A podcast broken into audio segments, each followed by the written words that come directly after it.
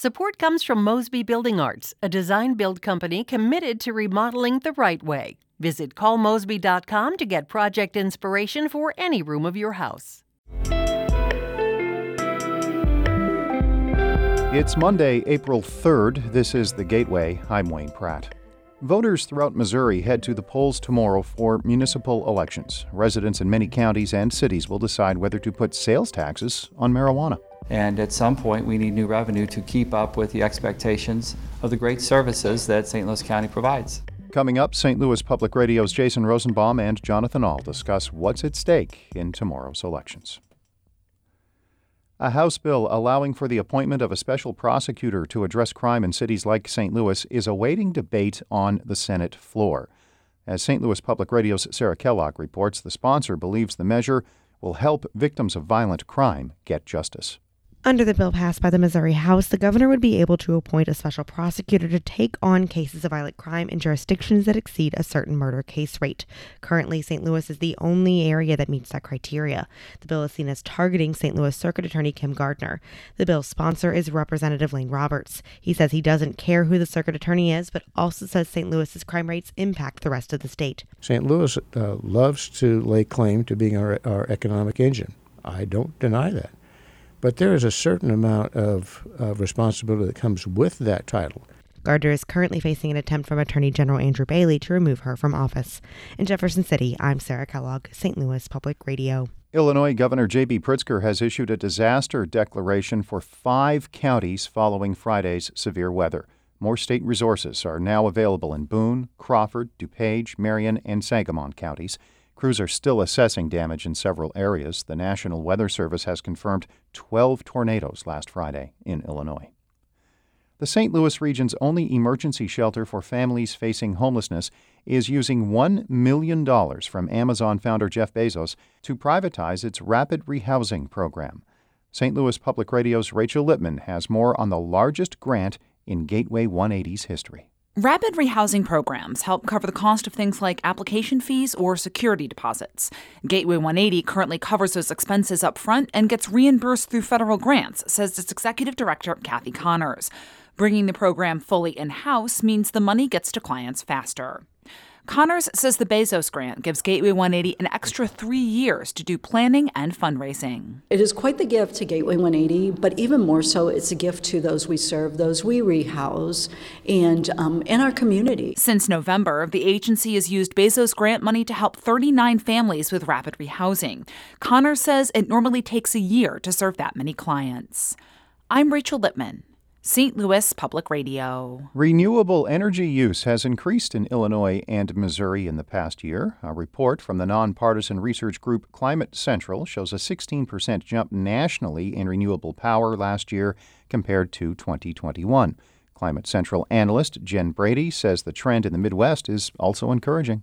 Missouri is top 20 in wind power, not quite as high in solar power, and Illinois is top 10 in wind power and top 20 in solar power. The report shows use of wind power up more than 20% in both states, but the capacity to generate wind power dropped slightly in Illinois and is unchanged in Missouri.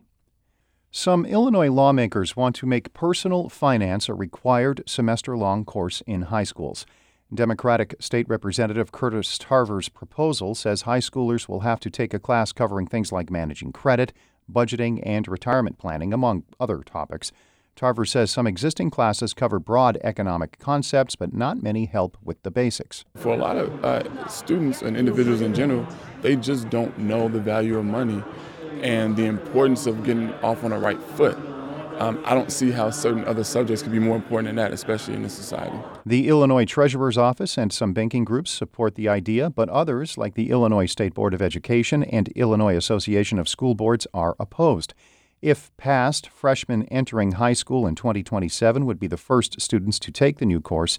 This measure now heads to the Illinois Senate.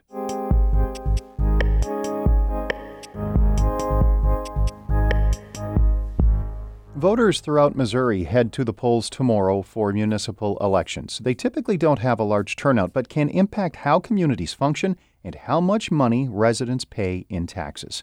St. Louis Public Radio's Jonathan Ahl and Jason Rosenbaum discuss What's at stake tomorrow? What exactly are voters deciding tomorrow? So, Missourians are going to the polls to decide municipal elections, which could include mayoral and city council races, but it could also include like contests for school boards. And in many places, voters will also be faced with ballot items that raise taxes in one form or another. School districts and municipalities often use the April elections to offer up bonding plans that could lead to major construction projects for years to come. So it's not the pizzazziest election cycle, but it, it's pretty important for people in local communities. Along those lines, is it fair to say that these elections have much lower turnout than a presidential or even a midterm election? Oh, it's more than fair to say it's it's pretty accurate uh, because there's just generally less money spent on things like television or radio advertisements for municipal elections uh, there's a lot of voters that don't even know that an election is even happening tomorrow. And uh, that's bothersome to people like St. Louis Alderwoman Carol Howard, who noted that there's a lot at stake in the city of St. Louis, which is having an election to determine who will serve on the Board of Aldermen. I sure hope the voters wake up and see their responsibility of getting out to the polls because this first round of voting on the Board of Aldermen was just I can't believe only 12% across the city showed up. And those are the people that are making decisions for the whole city. Tuesday's elections also feature scores of ballot items that would uh, implement sales taxes on recreational marijuana. Why did local governments want to push this particular tax hike so much? The constitutional amendment that legalized adult use marijuana allowed cities and counties to place 3% sales taxes up for a public vote. And scores of local governments are taking advantage of this, including 35 cities in St. Louis County, four in Jefferson County, five in St. Charles County, five in Franklin County, three in Marion County, and one in Phelps County. Additionally, St. Louis, St. Charles, Franklin, Phelps, and Marion counties all have countywide marijuana taxes on the ballot. And people like St. Louis County Executive Sam Page say the money generated from this tax could help alleviate budgetary concerns. You know, our expenses in St. Louis County continue to go up. Health insurance goes up, wages go up, um, the cost of asphalt and cement goes up. And at some point, we need new revenue to keep up with the expectations of the great services that St. Louis County provides. But there's a pretty big disagreement about how far reaching the countywide taxes are. Can, can you explain that conflict? County leaders like Page say that countywide taxes would be collected in all dispensaries, including ones located in cities. But backers of the measure that legalized marijuana in Missouri, like John Payne, counter that the constitutional amendment would only allow a countywide tax to be collected at dispensaries in unincorporated areas. There's a little downside for them to make this argument uh, and try. Uh, but uh, obviously, if they if they go ahead and try to put that tax on some of these uh, dispensaries that are in incorporated areas uh, where the, the municipalities have this authority, uh, then I'm sure somebody is going to litigate that, and uh, you know it's going to go to the courts.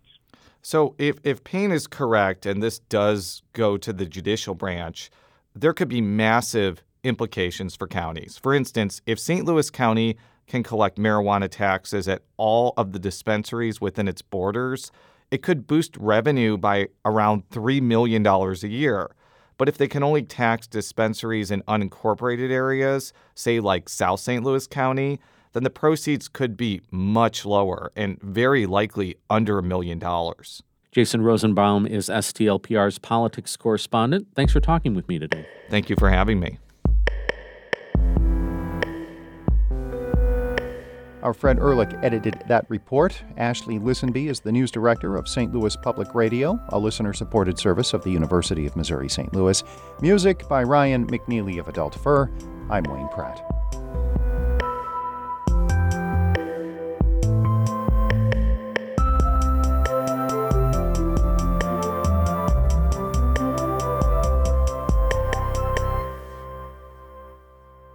Support comes from Missouri Forest Products Association, committed to sustainable and sound conservation of the state's forests, which support more than 41,000 Missouri jobs, resulting in a $10 billion industry. ChooseWood.com.